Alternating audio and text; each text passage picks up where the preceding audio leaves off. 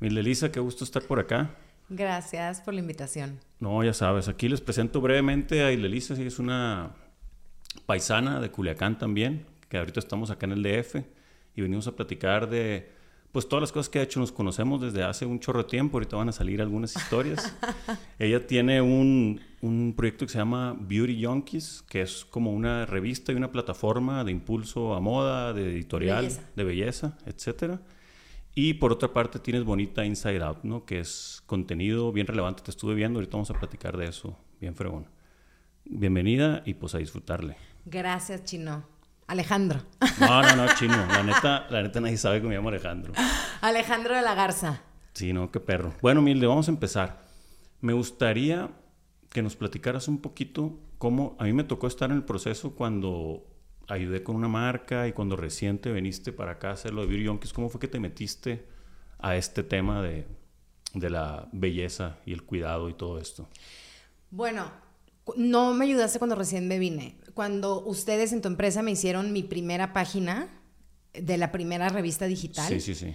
De Beauty Junkies, la primera versión, y eso ya fue cuando yo decido independizarme y empezar mi proyecto personal, que es Beauty Junkies y ahora se une Bonita Inside Out. Previamente andabas en un tema editorial, ¿verdad? Sí, siempre estuve en editorial. Bueno, primero empecé mi carrera en noticieros. Siempre he sido periodista. Eh, siempre quise hacer periodismo de belleza, pero no sabía que se podía. O sea, creía que, que el periodismo era lo que veíamos en las noticias. Digo, cuando era chiquita, ¿no? O sea, ya después obviamente vas aprendiendo y... Entonces empecé en Noticieros Televisa, en las noticias normales. Empecé primero de intern, luego de asistente y luego de coordinadora y así. eh, y siempre digo que fue la mejor escuela de mi vida. Claro. Noticieros Televisa. O sea, si sales vivo de ahí. eh, fue una gran, gran experiencia. Difícil, pero muy, muy buena. De ahí me cambio a editorial. Sí. Me voy a Condenast primero y empiezo en la revista Glamour también. Empiezo como asistente, luego como coordinadora, terminé dirigiendo toda la parte de belleza. Estuve varios años eh, en la revista Glamour, que en ese entonces era la única revista que tenía esa cantidad de belleza. Era como 60, 70% de belleza y el resto era moda. Entonces ahí como que entendí la industria eh, y ahí empecé eh, como a conocer realmente lo que era el fascinante mundo de la belleza.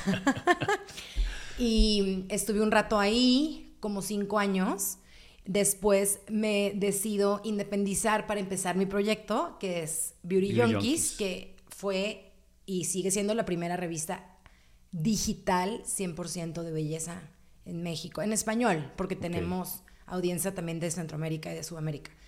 Eh, pero cuando me salgo de Condenast a empezar mi proyecto, cuando dejo Glamour, me hablan de otras editoriales. Entonces, realmente no lo empiezo inmediatamente porque me quedo un año, casi dos, haciendo freelance en todos los títulos. Entonces, por eso tuve la oportunidad en print. Entonces, por eso tuve la oportunidad de estar en Editorial Televisa, en Expansión, en todas las editoriales, porque hacía colaboraciones en los diferentes títulos. Hice prácticamente todos. Buenísimo.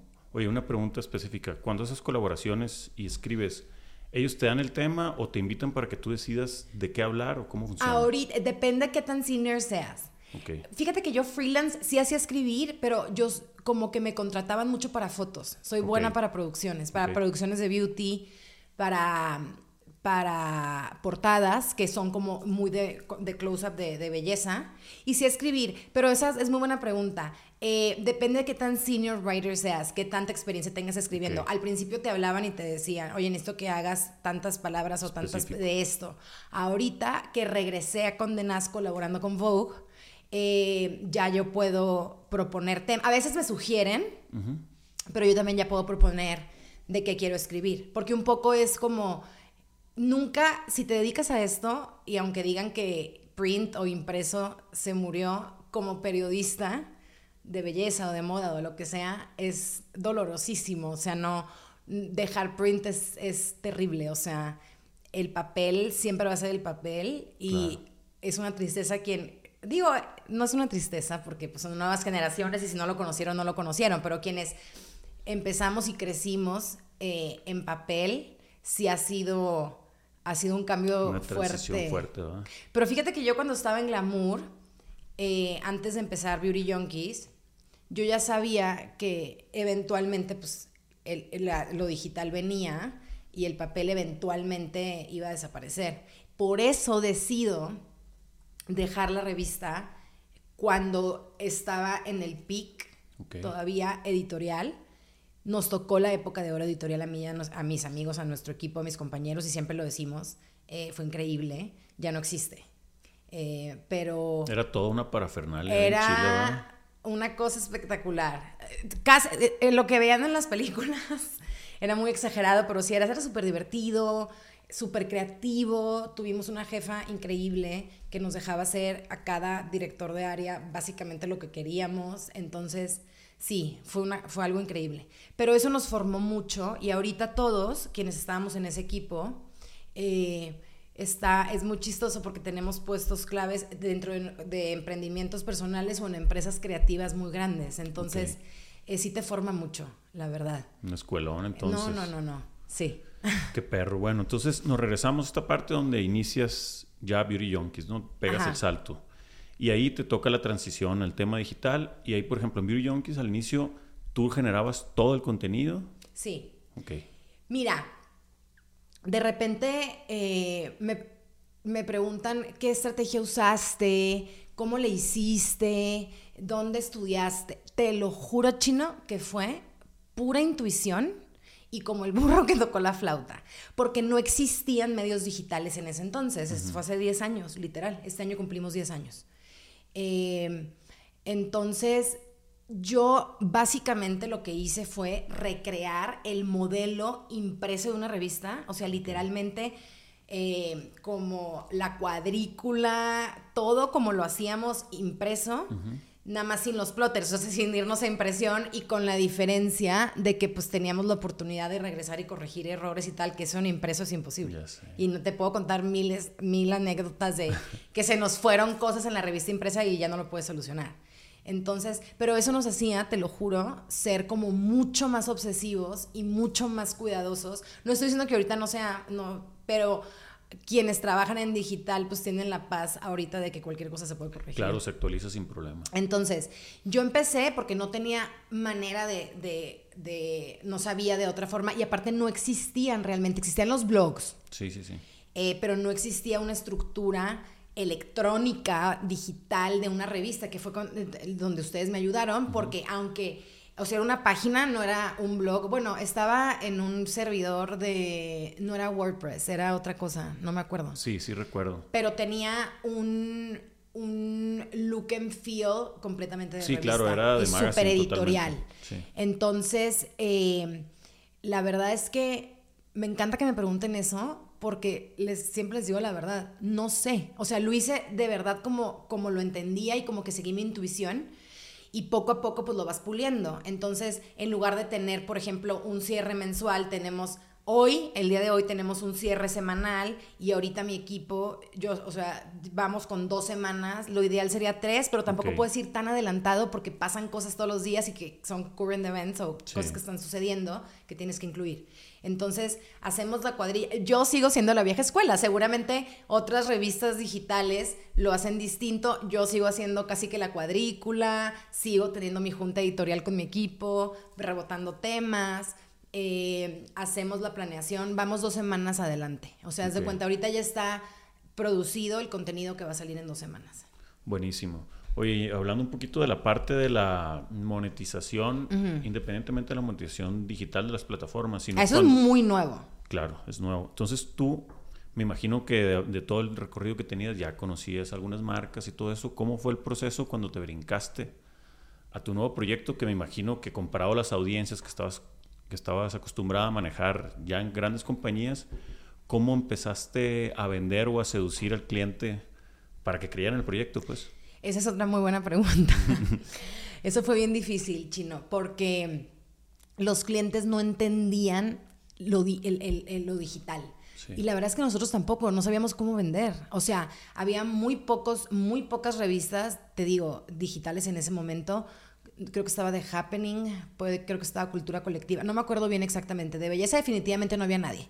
Entonces con los clientes de belleza era difícil porque cómo cobras una publicación. Además, en una revista, obviamente, es cuartilla, un cuarto, Sí, bla, sí, bla, sí, bla. O sea, hay, y hay muchas, hay, hay un tarifario de diferentes espacios, este, portada, contraportada. Eso no existe, no existe digital porque no, no imprimimos. Entonces, eh, pues empecé eh, como que un poco por intuición, entonces tampoco, ahorita puedes medir absolutamente todo. En ese momento ni te arrojaban números las plataformas que usabas. Sí, era simplemente la no visita había nada más. información y las visitas que te arrojaba la página. Entonces, sí había Facebook y sí había Twitter cuando yo empiezo Beauty Junkies. Justo por ahí empezó Instagram, pero era una aplicación para que los fotógrafos subieran sus fotos. Sí, sí, o sea, no es para nada lo que es, no era una red social. Entonces, lo que, eh, lo que hice es que me senté y como que un poco viendo intuitivamente y pues lo que sí te puedo decir es que afortunadamente tenía muy buena relación con los clientes de belleza ya y de consumo en la revista. Claro. Entonces, muchos ya eran amigos, entonces como que creían en mí y en el proyecto y tal. Y afortunadamente, no el primer año, pero ah, los primeros dos, el segundo año, ya empezaban las compañías muy grandes tipo Procter, Unilever, L'Oreal, a buscar quién generaba contenido digital. Porque venía, pues. reaplicaban los modelos de Estados Unidos y de Francia.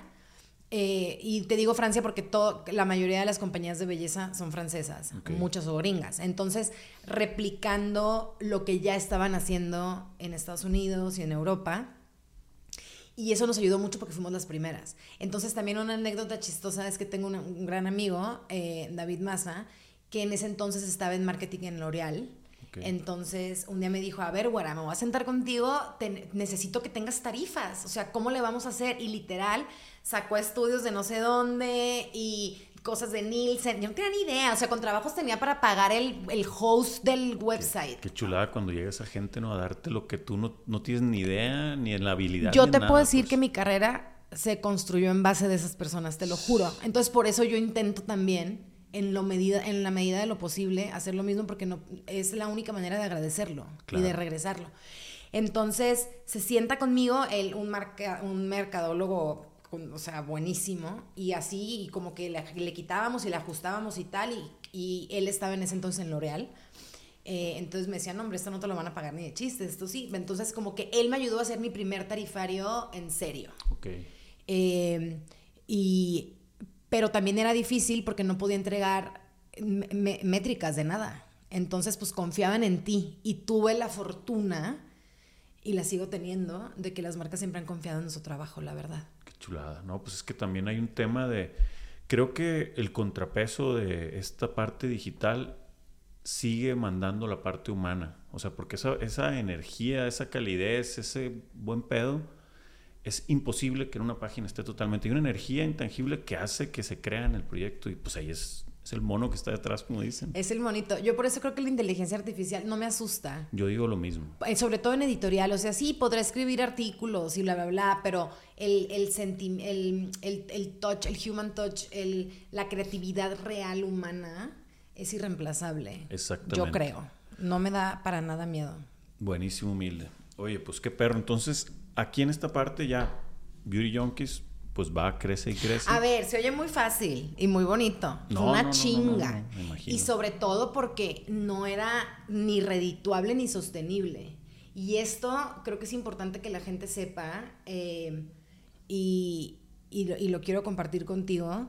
Porque ahorita todo el mundo, no, pues quiero emprender o hay que emprender. Entonces empiezas a hacer como que tus cálculos y empiezas a, a- a ver cómo le vas a hacer y, y ahorita hay muchísimos podcasts y muchas cuentas de redes sociales de que están como con todo este bombardeo del emprendimiento, que está padrísimo, pero realmente nadie te dice la verdad. Y realmente eh, es bien difícil y emocionalmente es muy complicado, Sí. sobre todo cuando estás acostumbrado a recibir no nada más un sueldo que te depositan cada 15 o cada mes, sino las prestaciones, el seguro de, de gastos médicos, si estás en una empresa grande. eh, como que siento que cuando la gente se sienta y habla de sus emprendimientos, como que la mayoría nada más, porque lo que se ve es el resultado y lo que se ve es lo que es público, Claro. pero muy poca gente habla o la cuestionan de lo que hay detrás. Si no es un camino, digo, a mí también que me ha tocado emprender, hay un dark side bastante fuerte. O sea, yo lo considero un camino solitario en una gran fase porque eres, normalmente cuando emprendes hay una gran diferencia que en los emprendimientos entre el emprendimiento de, porque se vendió este rol de ser emprendedor y es cool ser emprendedor. Pero si tú emprendes algo y no tienes una pinche pasión loca por esa madre, el infierno se multiplica. O sea, la única cosa que paga el infiernito es ese instinto natural que tú crees en esa madre y dices, güey, es un niño maleducado ahorita, pero lo voy a educar porque yo sé que va a ser chingón. Es que yo creo que si crees de verdad con el alma y con el corazón y con la pasión y crees realmente en tu proyecto, yo creo que sí sale. Claro. Pero eh, además de que hay que tomar decisiones educadas y, también muchas con la panza, la verdad. Porque también yo creo que la mitad de mi carrera también la he forjado a través del el GOT, o sea, de seguir tus instintos y la y la y como la ¿cómo se dice? la intuición. Claro. Eh, para mí no fue un camino tan solitario porque Priscila, mi hermana, es mi socia. Ok. Asociarte con tu hermana es complicado. Es un trip, me imagino. Es un trip. A nosotros nos costó mucho trabajo. Eh, pero una vez que logras, digo, ya tenemos 10 años también casi. Bueno, no, yo empecé sola los primeros tres y ella llega después a toda la parte administrativa. Es que tiene eso, tiene la estructura. Es que tiene esa estructura y yo no. O sea, no tienes idea, el tema de Hacienda para mí fue complicadísimo. Tuve, que eso también es importante que sepan. No, no me haces, creí que me asesoré bien, entonces contraté a una que aparte me costó, o sea, porque pues es una inversión. Entonces contraté una, a una, no es, agencia, como un despacho de, contadores que me recomendaron y que era súper bueno y, cobraban súper caro para mí y para lo que estaba ganando en ese momento de comisión y tal, pero como que confié y le solté y no me di cuenta que había muchas cosas que yo tenía que darle seguimiento y tampoco me dijeron porque pues ellos asumen que tú sabes y no sabes la bronca que tuve con Hacienda. Y tuve... Eh, un, tema severo, importante con, con el SAT. Afortunadamente se solucionó y lo me tardé mucho, pero lo pude pagar y fue por absoluta ignorancia. Por no preguntar, porque dije, ya, pues este despacho de contadores se encargan y, y pues no. Entonces, es súper importante que tengas no conocimiento, pero que sí investigues digo, perdón, no conocimiento profundo, porque pues no somos contadores, ¿verdad?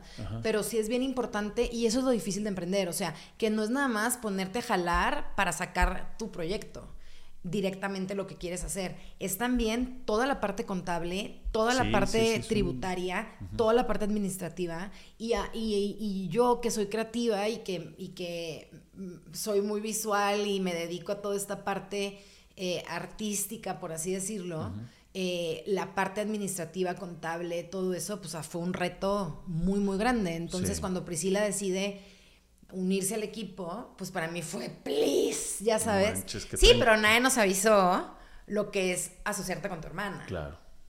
Que ese es otro tema.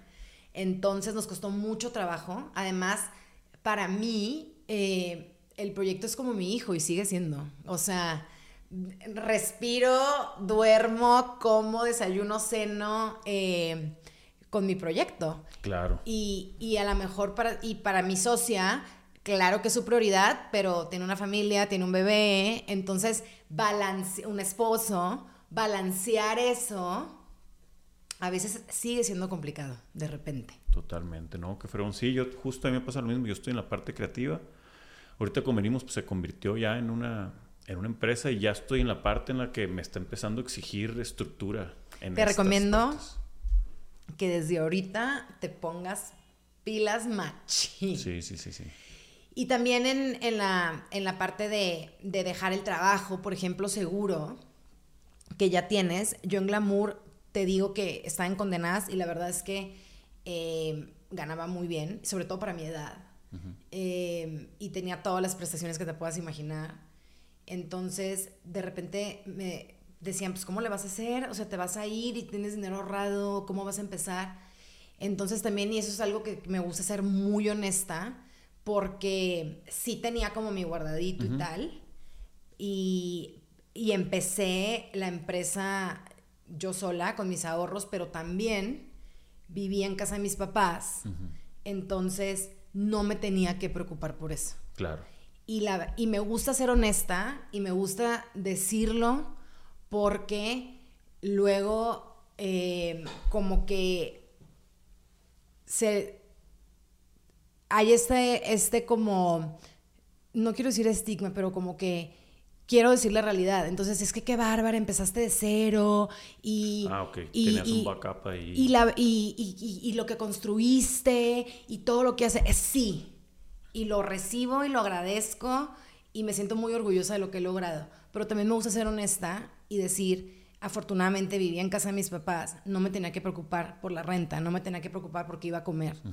Entonces, aunque todo mi esfuerzo y mis ahorros y todo sí iban a mi proyecto, esa parte creo que es importante decirla porque luego eh, las, no, somos no, no se dice honestamente lo que está pasando y vendes eh, esta idea, ¿no? de que eh, tienes que ser responsable, pues, porque alguien se puede aventar creyendo que no, esto sí sale y no, espérate, la verdad es que estaba esta situación específica. Exactamente, y creo que es importante decirla, no me quita méritos y no me quita... Claro, es lo que te eh, tocaba. El esfuerzo es lo que es, pero los digo porque si quieren emprender, eh, y no tienes ese backup que yo tenía la fortuna y el privilegio de tener, también se puede. O sea, hay otras formas, hacerlo educadamente, hacer, ahorrar. El, yo siempre les digo que ahorren lo suficiente como para vivir así de renta y comida un año. Sí, sí, esa es la idea. Y cuando pasas el paso, así le dice Marta de Baile, que es mi gran mentora, el paso de la muerte, que son los dos años. O sea, ahorita depende, o sea, lo puedes medir diferente, pero si a los dos años no empieza a ser redituable, por lo menos para que te quedes tablas. Sí. No estoy hablando de sueldo, o sea, mucha gente no sabe que yo duré sin sueldo casi cinco años. Sí, sí, así Sin sueldo de nada. Priscila y yo nos dábamos bonitos, así, bonos chiquitos, cuando se podía, pero yo no tuve sueldo los primeros años. A mí me pasa igualito. Exacto. O sea, venimos a pasarla bien, tiene cuatro años, la, forma de monetizar ahorita, pues se convirtió en una marca de ropa, ¿no? Pero sí, crece y crece, pero cada mes se vende. Tienes que, yo no veo el dinero en ningún momento. Ni lo vas a ver, chino. Tengo mi. Así es. Tengo mi. O sea, yo me dedico al marketing. Todavía dejé ancla. pues la agencia vendí mi parte, todo este rollo. Este, entonces fue una transición también de que me venimos a pasarla bien. Yo sabía que tenía un ingreso pero quería hacer esto, entonces de alguna, yo a mí mismo me digo que a veces soy el sugar daddy de venimos a pasarla bien, porque pues aunque estoy adentro, yo tengo que entrarle para poder crecer y todo eso, tiene una inyección de lana de, de las otras cosas que yo hago también, porque todavía no es sostenible totalmente, me refiero al crecimiento. Si se venden 100 gorras un mes, obviamente no vas a comprar 100 otra vez. Claro. Tienes que comprar 200 y empieza entonces todo es reinversión y pues llevo cuatro años reinvirtiendo. Pero así, pero, pero no desistas. Claro, no, Aunque te quedes tablas. Nosotros nos tardamos muchísimos años, la verdad. O sea, te digo, la empresa ya tiene 10. Eh, bueno, en realidad, eh, el que la registré en el INPI tiene 10 ya dadas de alta como una empresa y tal, tenemos nueve, por eso no hemos festejado, vamos a festejar el año que entra. todo un parizón. Un parizón. Pero nosotros nos tardamos muchísimo em, y duré, pues te digo, como yo creo que un poquito más de, de cinco años sin sueldo, quedándonos tablas, o sea, ya podíamos pagar, yo empecé primero con un asistente, luego fue creciendo el equipo y ya ahorita, em, ya ahorita te puedo decir que ya es un negocio pero pues nos tardamos un rato. Ahorita ya somos 12 eh, personas en la nómina y ya tenemos una oficina de adeveras. Chilo, felicidades, sí, te sigo, felicidades mil, neta. Y, y ahí va, entonces yo creo que el mensaje para quien está escuchando esto y, y esté pensando y tenga esta pasión, no necesariamente en belleza, o sea, o en, en tu ropa, en tu línea de ropa, sino en lo que quiera hacer, yo creo que siempre hay la manera y siempre se puede, y si no tienes un backup, no importa, o sea, siempre vas a encontrar la manera, siempre, o sea, hay muchos caminos y muchas formas. lo único que sí me gustaría como decir es que si sientes esa pasión y si sientes esas ganas y, y no puedes dejar de pensar en eso y te quita el sueño y sabes que sería algo increíble, no lo dejes. Ahí, ahí hay una parte, perdón, Mile, te interrumpo, que yo también es algo que quiero compartir y seguido comento con raza. Eh, eh, mi novia Ale es más joven que yo. Ah, ¿son Ale y Ale? Ale y Ale. Qué romántico, ¿no? Qué cool. este, esa parte de la pasión, yo de repente tengo algunos amigos y conocidos que me dicen que, güey, yo no, creo que no tengo ninguna pasión así, pero que los que me ven con venimos, de que ando, venimos y venimos, que tiene su origen, ya ahorita te lo platicaré. Este, pero creo que viene, todos la tenemos, pero no nos escuchamos por estar distraídos en otras cosas. Entonces, hay gente que sí somos más sensible, más creativa, etcétera, pero creo que un gran parte de aguas es hacerle caso a esa intuición y en la parte como de filosofía está bien interesante esto. Teóricamente nosotros llegamos al mundo con pura intuición como niños. La magia de la intuición es que no procede la razón. Algo se convierte en intuición cuando no entra la razón. Nosotros se supone que adentro somos, nuestro creador nos hizo pura intuición, sale luz de intuición. Y la razón, conforme pasan los años, la estructura, la educación, empieza a tapar esa intuición, que es la adultez, la educación, todas las cosas. La Pero, razón. Exactamente. Cuando entra la razón, ya no es intuición. Entonces, esa intuición, de repente salen destellos de esa luz de intuición, que es cuando tú la agarras, a lo mejor así fue, la pescas. Pero entonces hay un gran aprendizaje, es tratar de limitar un poquito el juicio y la razón cuando te escuches a ti mismo para poder saber quién eres. Porque si de repente estás, imagínate, yo hoy que digo acá, soy abogado y me sale una intuición de que, güey, me, me gustaría tener un museo. Claro, ¿Qué dice la razón? Mames, ¿qué, qué- qué van a decir mis compas? claro. ¿Qué va a decir mi papá? No mames, un museo, no va a tener... Empieza todo y apagas la lucecita. Pero si existe de la nada, es por algo y es esa madre. Entonces, creo que esa parte, lo de la pasión, es invitar a la raza que, güey, hay, hay que escucharse, todos la tenemos. Porque de repente ven y dicen, no, ese güey anda bien. No, no, no. Tú porque no quieres. Entonces, creo que esa parte está... No creo que no sea porque no quiera, no es fácil. Mira, yo creo que la intuición es, es un superpoder. O sea, la intuición es tu superpoder. Pero la intuición, como tú dices, nacemos con ella y se va. No, Se va no- diluyendo. no, no, no siento tanto que se diluya como que se va como tapando. Así me lo Sí, imagino sí, yo. Justo. O sea, porque dentro de tu ser eres pura intuición, estás lleno de luz. sí. Entonces ya van a decir, están fumando orégano estos. No, pero no, no, no. pero estamos llenos de luz interior y esa es la energía bonita y es la intuición y es de lo que estamos hechos. Exacto. Lo que pasa es que conforme van pasando los años, yo me imagino que nos vamos cubriendo como así como capitas, como, como una cebolla. Sí, sí, sí. Y la vas tapando y tapando y tapando. Yo creo que, y esto me lo preguntan muchísimo, de repente me preguntan mucho, sobre todo desde que empezamos con el podcast, que eso ha sido un trip que me cambió la vida chino para siempre de un 180 grados. Sí, ahorita quiero no platicar lo eso. puedo creer. Eh, pero me, me escriben mucho nuestras, nuestra- nuestras niñas, las que nos siguen, y, y me dicen, es que no tengo propósito, ¿cómo encuentro mi propósito? No tengo una pasión.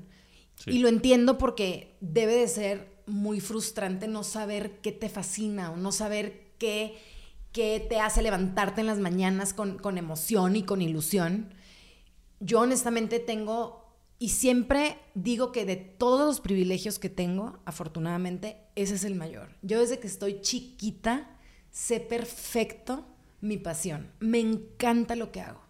No necesariamente como lo estoy haciendo ahorita, Claro, porque claro. pues no existen los podcasts, no existen las revistas digitales, pero tú me conoces desde la adolescencia y toda la vida me rayó Sí. todo el tema de la belleza, todo el tema de la foto, todo el tema visual, el arte, estudié historia del arte, esa es mi carrera, eh, los colores, entonces como que yo desde muy chiquita tenía claro que iba por ahí y eso fue en combinación, que esto es bien importante, por eso que nos está oyendo que tiene hijos chiquitos, es importante también hablarlo.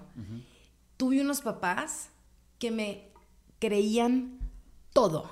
Es decir, me apoyaban en esa parte, ¿sabes?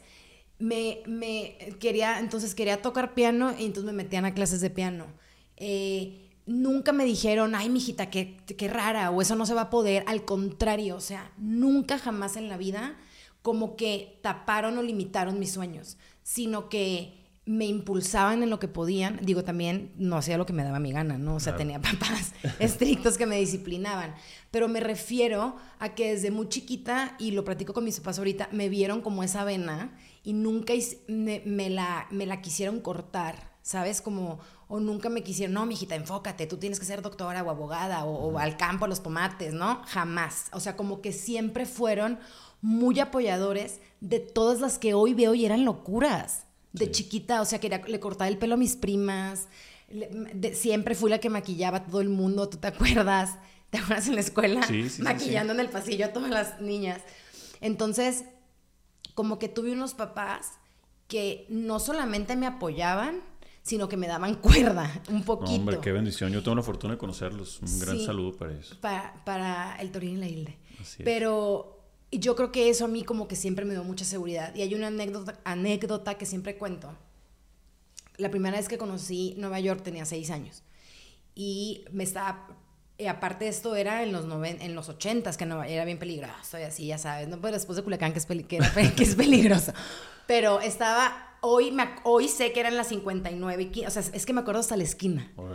Este, pero pues ahí estaba muy chiquita, no sabía. Entonces me acuerdo perfecto cómo desde que llegué me, me impresionaban mucho. Nunca había visto edificios tan grandes y tan altos y tan tupidos. Entonces me acuerdo perfecto, pero desde el camino del aeropuerto. O sea, yo creo que es de mis primeros recuerdos más vívidos.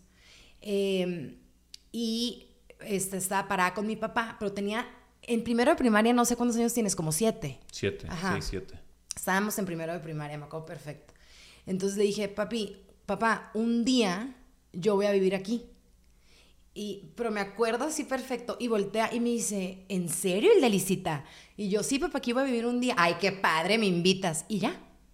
O sea, nunca me dijo, ¿cómo? ¿Estás loca? Ay, mi hijita, nunca. nada Entonces, y ese lo pongo como ejemplo porque me acuerdo perfecto cuando me lo dijo. Y, y, y nunca como que me, me, me mató ese sueño, haz de cuenta por decirlo. Y ya fui creciendo y tarara. Cuando estábamos en la prepa, que dije quiero aplicar a estas universidades, entonces me decían, güey, o sea, cero te van a aceptar, eres burrísima, porque pues me sacaba cero en matemáticas. Sí, pues estábamos juntos. estábamos, ahí, nos conocimos en el TEC. A ver, paréntesis, les, les voy a contar, chino, que está muy cagado. Está, el chino y yo nos conocimos porque en el TEC de Monterrey, que es una prepa para ingenieros, si no van a estudiar ingenierías y economía y esas cosas, por favor, no vayan a esa escuela. Este y hay un programa cuando reprobabas dos materias o tres que se llamaba PMA, que era Programa de Mejoramiento, Académico, pero decíamos pura madre aprendo. y el chino y yo caímos ahí en tercer semestre, porque yo reprobé físicas, matemáticas y química. No, mate, mate, física y química. Em, y, ahí nos conocimos y nos hicimos muy amigos. Y éramos un grupo, y sabes que ahorita lo y lo he pensado, fíjate, lo, lo he platicado con gente, era puro pinche genio ahí. Era puro maníaco, la neta. pero pura gente bien inteligente, que ahorita está haciendo cosas increíbles. Porque es que, claro, estábamos en un. Tampoco había más opciones en Culiacán, pero estábamos en una escuela enfocada a la parte como más científica y nosotros éramos todos creativos.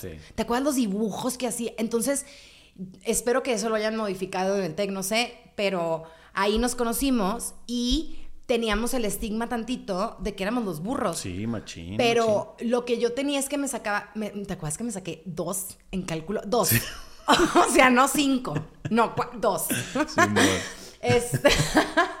A veces hacíamos concursos de quién sacaba la calificación más baja. Porque no lo podíamos creer. Como éramos puro valedor, en el buen sentido, era, era un curón, pues. Nos pasábamos cabrón. Pero yo me sacaba muy buenas calificaciones en las demás materias.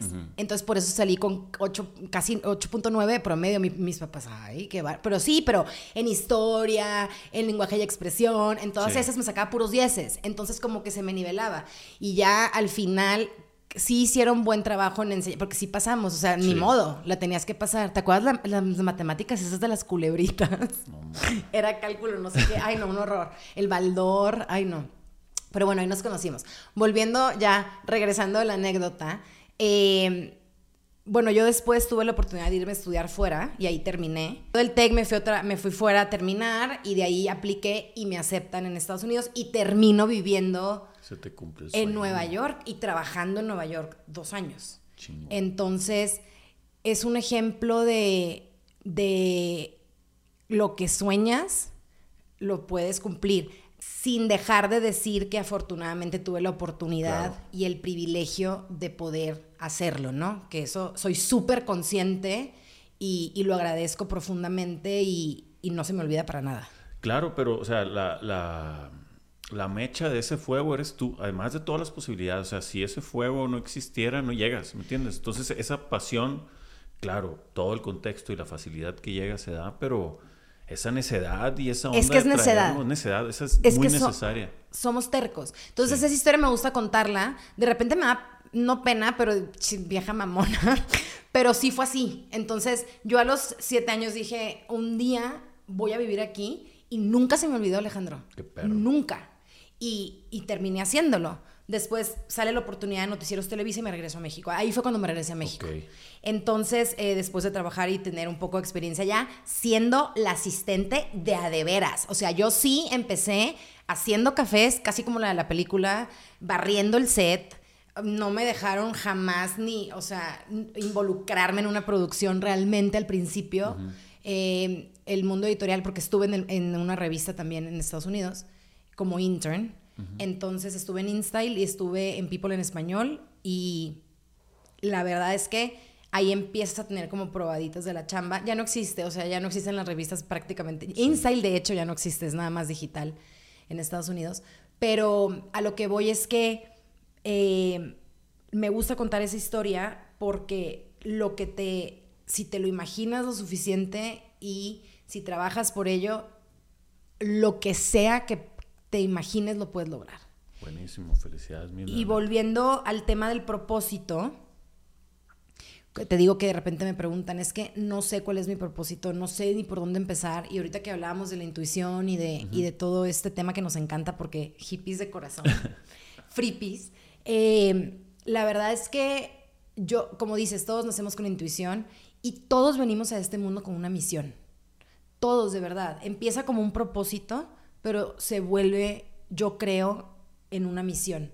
Porque cuando tienes la fortuna de trabajar y de vivir y de hacer lo que te encanta, no importa si es algo en, el, en comunicación, en arte, en medicina, en derecho, no en negocios, en lo que sea, aunque seas contador, lo que, si eres contador, si eres abogado, lo que sea.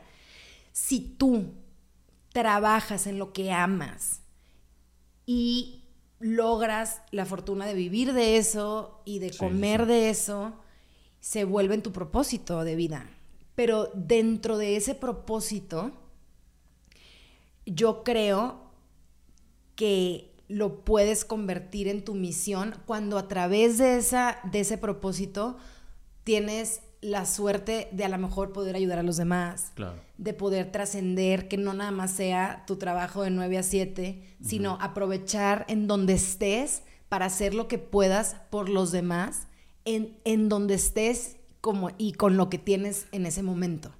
Porque también creo que venimos a este mundo a servir y el que no sirve, el que no vive para servir no sirve para vivir. Y eso creo que es como la cúspide de, de tu propósito y por eso se vuelve en una misión. Totalmente, muy bien, Mil. Fíjate que coincido contigo, o sea, venimos a pasarla bien, pues es como una misión. Me, me, identifico, nace cuando yo tenía 16 años, cuando estábamos en la prepa. Sí. Lo registré, ¿Ves? compré los dominios, no sabía qué era.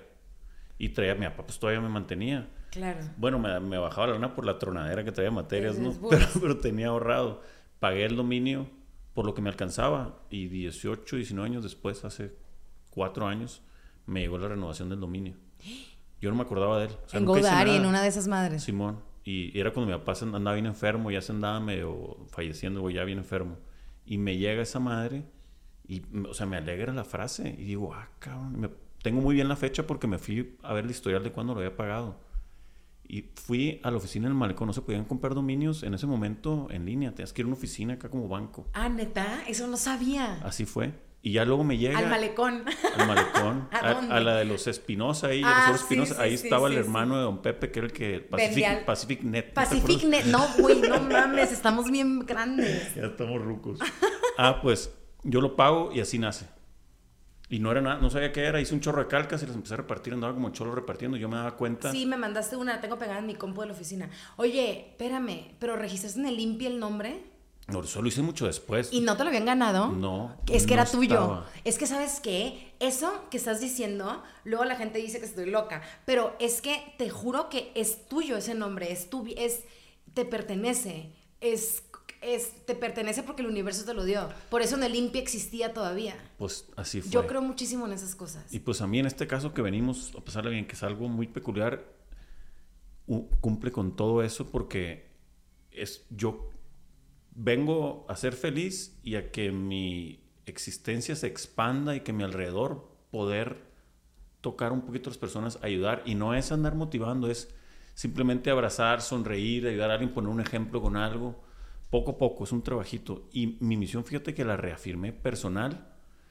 Cuando, cuando empezó del Instagram nunca he tenido tantos seguidores ni nada, pero lo convertí el personal en como empresa, pues. Y quería poner una descripción y no quería poner lo que pone todo el mundo de I love travel y esas madres. Dije, no. Sí. Y me pasaron días y un día me senté y me salió muy natural como de intuición y puse crear, amar, cotorrear y dejar el mundo un poquito mejor de lo que lo, que lo recibí. Natural. Qué bonito. Esa cosa tan así como me hizo como tener claro para dónde quiero ir. Entonces, Justo esos son los pasos como de tu misión. esos son. Sin duda. Se convirtió en lo- así en lo personal y luego venimos y pues venimos es una entidad, pero también soy yo. Y ahorita estamos aquí conversando, me trae, o sea, me trae muchas cosas buenas. Tiene, como dijimos, su lado oscuro, pero continuamente va mejor y esto quiero que sea llegue a algo grande. Pero es que sabes que justo ahí usaste tu intuición. O sea, así te sentaste, te salieron esas cinco palabras. Y, y así es, salió de tu ser. Pero quiero clavar tantito porque seguramente que nos está oyendo, sí, güey, estos cabrones, quién sabe qué fumaron, pero, No, no, pero yo sigo sin entender cuál es y yo no entiendo cuál es mi propósito. Es que tampoco te vas a despertar y vas a saber. Sí. Yo en base a experiencia y lo que les respondo a las personas que me preguntan cómo encontré, para, cómo encontraste tu propósito o cómo encuentro mi propósito. Te repito, yo tuve la fortuna desde muy chiquita, pero desde el kinder casi, hoy lo veo, de saber que siempre tuve muy claro por dónde me quería, o sea, obviamente en el kinder no, porque no tienes idea, Sí. pero volteando para atrás, toda mi vida supe que me- yo me iba a ir por la parte creativa y siempre me gustó eso Claro. pero no necesariamente a todo el mundo le pasa. Entonces, en base a la experiencia y los años y los chingadazos de la vida, que han sido muchos, yo me he dado cuenta y he llegado a la conclusión que la única manera que encuentres tu propósito es empezar a trabajar en ti y a conocerte a ti mismo. Claro, totalmente. Entonces, una vez que te conoces a ti mismo y que entiendes qué te hace feliz, qué te frustra, qué te enoja, qué te desespera, qué te da paz, qué te hace sentir eh, expandido, qué te da vida, empiezas a ver y empiezas a descartar y empiezas como a, a- a seleccionar, ¿no? Los momentos que te hacen feliz, las personas de que rodearte y ahí poco a poco te va llevando al camino la- de la vida por tu trabajo personal, eh, te empiezas a dar cuenta qué quieres hacer y con quién quieres estar y qué, y, y- y- y- y qué quieres de tu vida. Claro. Entonces, esa es la manera más clara de llegar a él. O sea, tienes que trabajar en ti, no hay de otra. Claro. Y no hay shortcuts y no hay camino fácil. Y, y obviamente hay muchas maneras de trabajar en ti, como que lo más lógico sería ir, ve a terapia, ¿no? Pero me choca cuando dicen, ve a terapia como si fuera tan barato y tan fácil. O sea, la terapia no es accesible para la mayoría de los mexicanos y esa es una realidad y es tristísimo. Ahorita ya existen aplicaciones, afortunadamente, que puedes, buenísimas, que puedes hacer como un examen y te, te re- te- como que te direccionan con un terapeuta que es mucho más económico y lo haces por Zoom y también hay centros de salud en los que pero no es tan fácil. Entonces me da, te juro que ah, me emperro a veces porque es que ve a terapia. Sí, güey, en tu privilegio que lo puedes pagar, güey, está bien, o sea, no es accesible para todo el mundo, debería de ser. Sí. No lo es, pero hay muchas maneras, existen podcasts increíbles, libros, Claro, la información Exacto, sana. busca un mentor, a una persona que admires y que la tenga cerca, no importa quién sea, alguien que le esté, que la está armando en lo que hace, ¿no? Claro. Eh, entonces yo creo que encontrar el propósito se vuelve una tarea un poco más sencilla una vez que empiezas a conocerte a ti mismo y la única manera de conocerte a ti mismo es trabajando en ti. Eso, perfecto, totalmente de acuerdo, Milde, gracias. Un verbón chingón. El vero siempre se nos ha dado. Eso. Oye, Milde, me gustaría tocar el tema de Bonita Inside Out. Te platico lo que, estu lo, lo que he estado observando. El tema de Beauty Junkies y de toda la vida te he conocido. Yo soy medio hipioso. Ajá. Eh, Eres siempre lo he frippy. sabido. Soy frippy. Fresa hippie. Fresh hippie, exactamente. Y me llamó mucho la atención la vuelta que Beauty Junkies siempre ha sido un gran proyecto, pero ahora con Bonita Inside Out empecé a entender, conociéndote, que dije, no manches, qué genialidad está haciendo la Hilde, que además de esa belleza exterior que de repente se puede convertir en, dependiendo de la persona, en cosas de superficial. superficial, obligar a las personas a consumir de más, etcétera, etcétera. Entonces lo que tú empiezas a hacer, lo que percibí de algunos capítulos que estuve viendo y que leí, empiezas a atender la belleza interior para que la belleza exterior sea una consecuencia de tu estar bien dentro de ti, ¿no? Así fue la maroma. Así es. Neta que pinche movimiento magistral porque por todos lados funciona. O sea, funciona para ti como negocio, funciona, le está haciendo un bien enorme a tu audiencia, Gracias. dándoles ese conocimiento del que estamos hablando. Y pues, sabes, quería felicitarte y que nos platicaras cómo fue que el momento en el que decidiste hacer eso. Gracias. Ojalá que hagamos un bien. Te juro que eso es lo único que quiero. Claro, no, no, buenísimo. Eh, mira, me encantaría contarte esta historia así fantástica, fabulosa. La realidad es que fue algo muy orgánico. Te cuento rápido. Yo empiezo Beauty Junkies eh, y se vuelve la, la revista digital que es y lo que tú quieras. Y sí, muy enfocadas en la parte, pues obviamente externa, porque es, nos dedicamos a hablar de la belleza. O sea, hablamos de maquillaje, Sí. skincare, perfume, pelo y fragancia. Siempre digo que son cinco pilares, ¿no? Y de ahí se, se va como ramificando. Y obviamente hablamos de productos, reseñas. Siempre, yo creo que el éxito mediano o grande o lo que tenga Beauty Junkies ha sido porque somos extremadamente honestas. Claro. Y partimos desde ahí. Y siempre pensando en el beneficio de nuestras lectoras, que gasten lo menos posible, que inviertan en los productos que valen la pena, ¿no? Que, que tengan opciones de para todos los tipos de piel y para todos los tonos de piel. O sea, nosotros fuimos las primeras que empezamos a, a sacar portadas y fotos con modelos eh, de todos los tamaños, pero de a de Sí. veras. O sea, porque luego hacen plus size en las revistas y Sí. no es plus size, señora. O sea, es- pero bueno, con piel con acné, con todos los tonos hermosos de piel, sin, con muy poco retoque. En, en Beauty Junkies retocamos muy, muy, muy poco. O sea, sí tenemos que retocar, sobre todo correcciones de luz y tal. Claro. Pero la verdad es que me, me siento y me sentí en ese momento muy orgullosa de haber hecho eso. Pero luego, por temas personales de salud y por otras cosas que ahora te voy a contar, me di cuenta que eso ya no era suficiente. O sea, que eso que estábamos haciendo estaba chido y estábamos haciendo, yo sí creo, algo disruptivo y un cambio, eh, pero no era ni el 1% de lo que realmente teníamos que hacer Claro. como medio, ¿no? De comunicación, que en ese entonces era la revista digital. Entonces, yo, Ildelisa, la verdad es que no considero que la belleza externa y los productos y todo lo que hablamos sea superficial, porque son grandes herramientas Claro, claro, para válidas. sentirnos mejor y si te ves bien, te sientes bien y si te sientes bien, te ves bien. Es que no hay una sin la otra. Eh, pero sí te tengo que confesar y tengo que ser muy honesta y sí había, sí yo también sentía que necesitábamos comunicar algo más y más profundo, más allá del make-up y más allá del- de la crema que Sí, te sí, deja sí. la piel divina, ¿no? Yo sabía que teníamos que dar ese paso, pero no tenía idea cómo. Y esto lo vengo pensando casi desde que empezamos la, la- la revista, fíjate. O sea, no es nuevo, pero no tenía ni idea cómo. Entonces yo decía, algún día vamos a hacer algo, pero no sé cuándo. En el 2018 tuve un tema muy fuerte de salud que casi me pelo. Órale. Afortunadamente todo está muy bien, pero eh, yo creo, bueno, no creo, estoy segura que a raíz de ese evento, que fue muy fuerte y me cambió la vida para siempre. Es decir, hay un antes y un después en mí.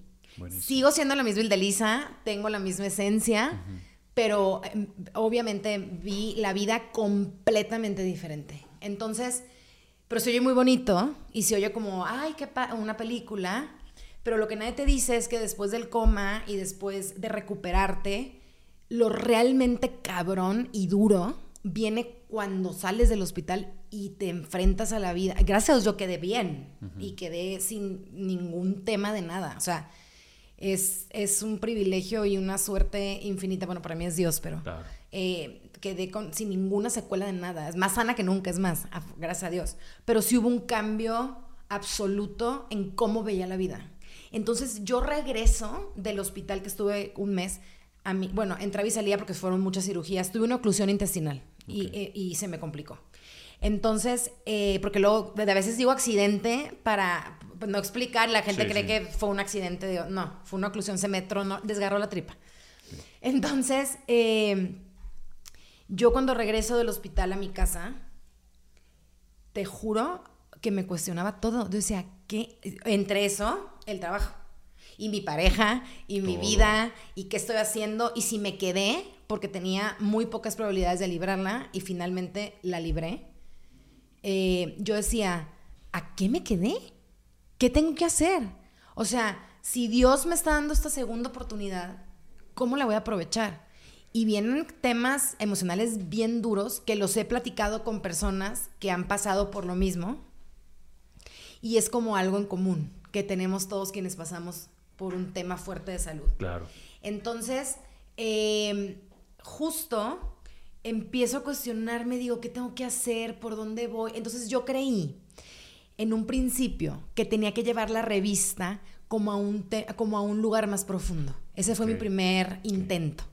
Entonces empezamos a hacer como, bueno, digo empezamos porque ya tenía un equipo, más chiquito que ahorita, pero éramos un equipo, a hacer como tips de empezamos a hacer secciones de psicología, autocuidado, entrevistar como a expertos en salud mental. O sea, empezamos como a irnos por ahí, a irnos por ahí. ¿Por qué crees?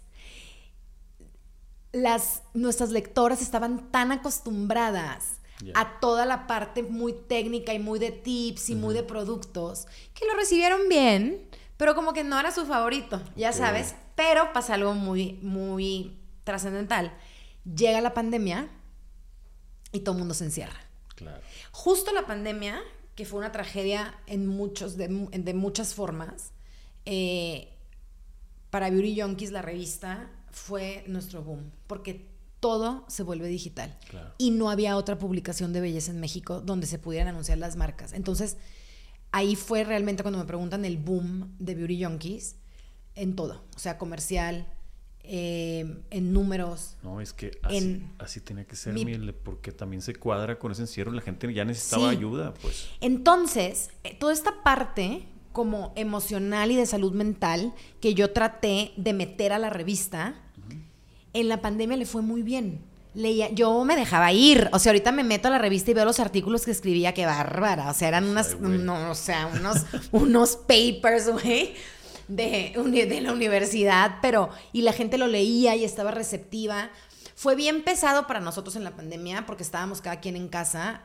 En cuanto nos dejaron, que fue julio 2020, nos tuvimos, fuimos a la oficina porque era bien difícil trabajar es bien difícil en una revista hacerlo remoto porque tienes que pelotear ideas, tienes que pelotear. Eh, en el día a día y en el contacto entre todos los editores se da todo lo creativo. Entonces, hacerlo remoto fue bien complicado, por eso es otro tema. Entonces, le, va muy bien a toda esta parte como emocional y le pusimos el hashtag bonita inside out y luego hashtag belleza sin filtros, eran dos hashtags para, para distinguir los artículos como de, como de belleza interna, por así decirlo. Y durante la pandemia, sobre todo los primeros meses, le, fueron, le fue muy bien. Entonces la gente empieza a salir de sus casas ya no tiene tiempo de leer artículos más largos, ya les da hueva, ya quieren que les digas, ya inmediatamente, ya se pusieron todas las mascarillas del mundo, ya quieren salir al pedo y, que, pintarse y ya sabes.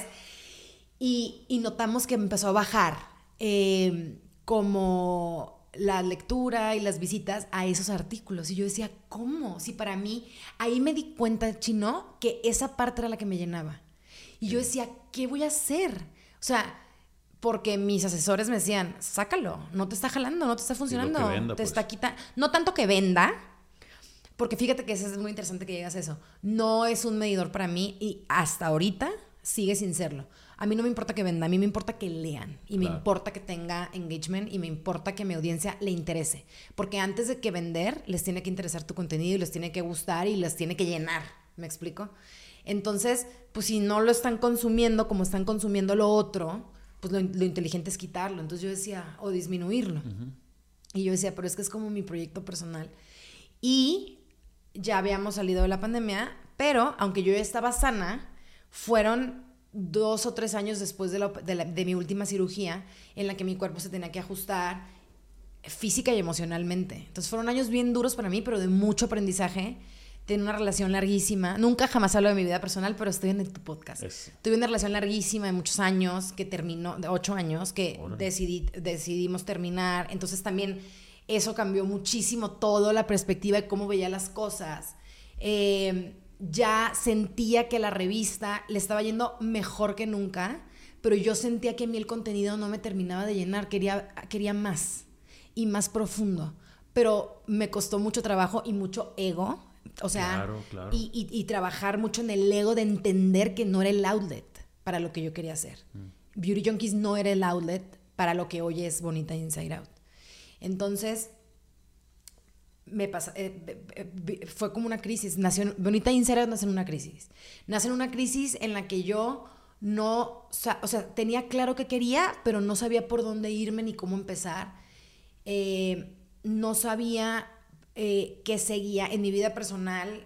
eh, Incertidumbre. sí. estaba muy contenta porque creo que tomé, y hoy lo reafirmo, muy buenas decisiones, pero pues estabas en el ojo del huracán. Claro. Entonces, en el ojo del huracán me refiero en el medio de la tormenta, que no ves qué va a pasar. Entonces, platica, platicando con una gran amiga, me dice, ¿por qué no haces un podcast? No te calles el hocico. Eh, no te calles el hocico, eres buenísima. Y yo, ¿cómo se hace un podcast? Literal, yo un podcast. Y me metí así Google, ¿cómo se hace un podcast? Y yo, pues compro un micrófono, ¿qué hago? Y así nace Bonita Inserad. Entonces, era básicamente un lugar, porque me preguntan, ¿cómo escogiste los temas? ¿Cómo se- Yo no sabía cómo se hacía un podcast, no tenía ni idea. Y fue justo antes del boom de los podcasts, que también nos pasó igual en las dos plataformas, afortunadamente. Eh, Beauty Junkies fue justo antes del boom de lo digital y Bonita Inside Out salió justo antes del boom de los podcasts. podcasts, sí. Entonces, que igual siento que fíjate que me tardé con Bonita Inside Out, porque fue un proyecto que lo estuve pensando durante dos años antes de que saliera, Igualito pero me daba miedo, lo tengo que aceptar, porque nunca jamás, yo no me considero una persona pública y nunca, soy una editora y soy una periodista y, y ya, o sea, pues a la gente que le importa si con quién salgo, con quién no, ¿sabes? Yo eso pensaba. Después te das cuenta que pues no tanto, porque si la gente que te quiere y que te sigue y que te hace el favor de consumir tu contenido, pues te tiene cariño y quiere saber ciertas cosas, ¿no? Claro. Pero siempre he sido como muy privada de, no, no tanto por mí, porque yo de mí les cuento todo, pero de la, de la privacidad de mi familia o de Claro. mis amigos o de mi gente querida, ¿no? Entonces, me costaba mucho bicharme, como decimos en Culiacán, Sí. porque pues era encuerarte en un micrófono y, y no me atrevía. Decía que, ¿cómo voy a contar esto? No que yo fuera a hablar de mí, pero si estás entrevistando a un especialista de un tema, pues sí tienes que compartir también tu perspectiva. Claro, empatía, perspectiva todo. Exacto, entonces me tardé dos años en que el proyecto saliera hasta que justo dije, ya, es el momento. Entonces no tenía ni idea. Otra vez, como el burro que tocó la flauta, así literal. Entonces, la primera temporada, literalmente si se van, ya vamos en las... a- a- esta- no sé cuándo sale esto, pero ya estamos a punto de sacar la séptima. Este, la primera temporada, los primeros 12 temas, literal, eran cosas o que me estaban pasando a mí o que le estaban pasando a amigas muy cercanas.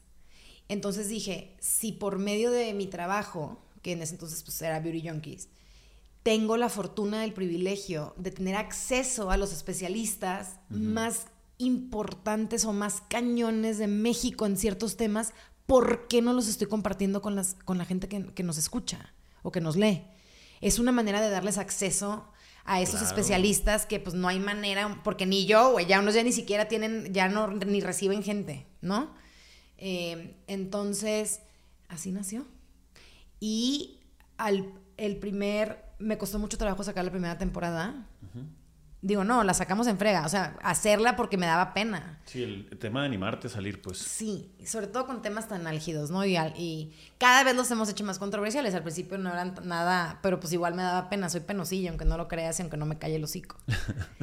Eh, yo creo que cuando salió la primera temporada y empiezo a ver, perdón, cuando sale la primera temporada y empiezo a ver la reacción de las antes lectoras y ahora escuchas y de las escuchas nuevas, de las, de las personas nuevas que empezaron a escuchar, fue que me cayó el 20 y me di cuenta, uno, de la responsabilidad que tenemos como medio de comunicación. Y dos, del bien que puedes hacer o el mal si haces mal uso de esa responsabilidad. Porque puede ser un outlet o un medio para informar y para dar información y la información es poder, porque entre más sabes tienes más poder sobre ti mismo y sobre tu persona. Pero también puedes desinformar. Entonces dije, wow, y me cayó como, fue como un golpazo de todo y de, y de tantas mujeres y también hombres que nos comparten y nos siguen llegando unos mensajes chinos que no lo puedes creer. O sea, qué chulada pero ni siquiera en el ego de, ay, qué padre todos los mensajes que nos llegan, no, para nada. O sea, mensajes de, oye, estaba pasando por esto, ya no, o sea, cosas tan fuertes como que luego no sabes qué contestar, como que ya no quería vivir, no le veía sentido, pero escuché a tal terapeuta y entendí tal y fui al doctor y me di cuenta que tengo un balance químico. Eso nos pasó. Sí, empiezas a tocar. A Exacto. y digo, hay muchos episodios que te puedo contar que, que han tenido como una retroalimentación importante, pero por ejemplo, el de que hablamos de la enfermedad del implante mamario que es el Breast Implant Illness.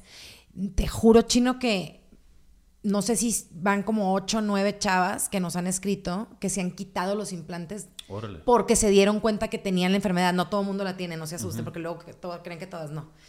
Óiganlo para que vean. Entonces, y así varios. Entonces, ahí te das cuenta que es algo mucho más grande que tú mismo, que es un proyecto que quizá yo soy el instrumento porque yo soy la que hablo, pero hay un equipo detrás y está Carla, mi productora, y Fernanda, mi editora, y el equipo de Trupa Audio, que son mis socios.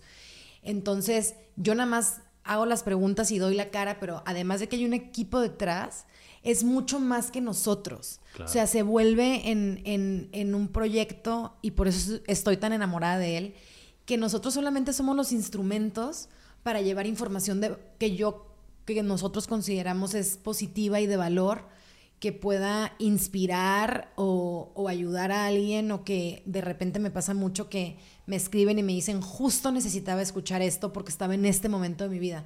Y eso, Alejandro, no tiene precio para mí. Sí, vale oro. O sea, eso, para, ya me di cuenta a esta edad y después de todo lo que, por lo que he pasado, bueno y malo, que a, a eso viene este mundo.